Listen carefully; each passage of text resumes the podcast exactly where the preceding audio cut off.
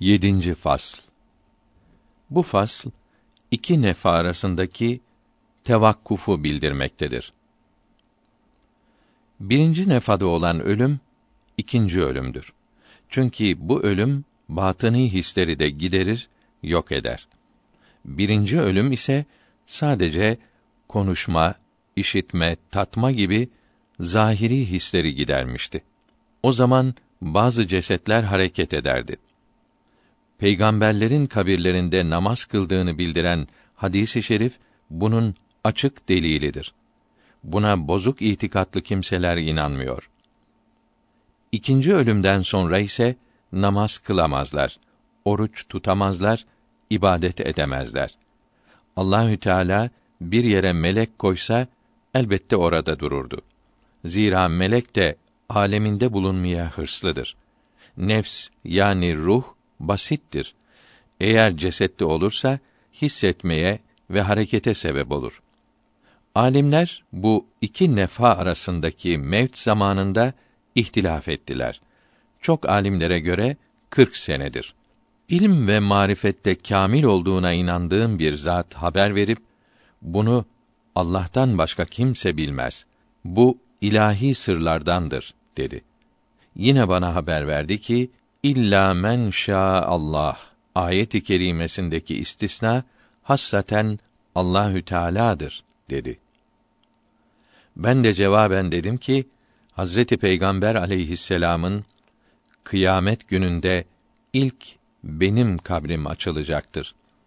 O zaman kardeşim Musa aleyhisselamı Arş-ı Alâ'nın ayağına yapışmış bulurum. Benden evvel mi bahsolundu veya Allahü Teâlâ'nın istisna ettiği kimselerden midir bilmiyorum. Hadis-i şerifinin manası nedir?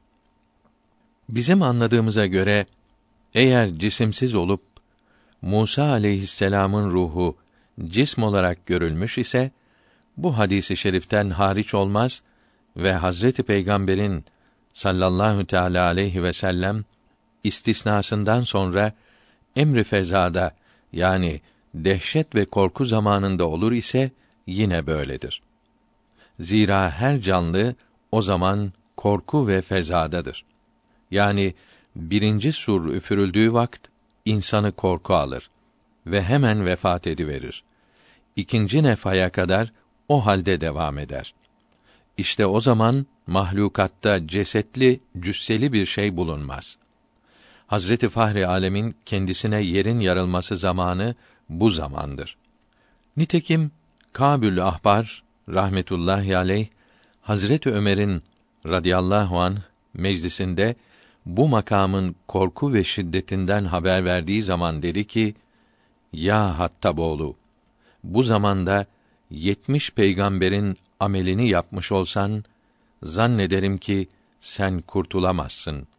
Bu meşakkat ve feryattan Allahü Teâlâ'nın müstesna kıldığı kimseler kurtulur. Onlar da dördüncü kat semada bulunan kimselerdir." Şüphesiz Musa aleyhisselam onlardandır. Allahü Teâlâ'nın müstesna buyurması, "Bugün mülk kimindir?" ilahi sualinin beyanından öncedir. Eğer emrolunduğu zaman bir kimse bulunsaydı, Allahü Teâlâ'nın limenil mülkül yevm sualine cevap verip, muhakkak ey vahid, ey kahhar olan Allah'ım, elbette senindir derdi.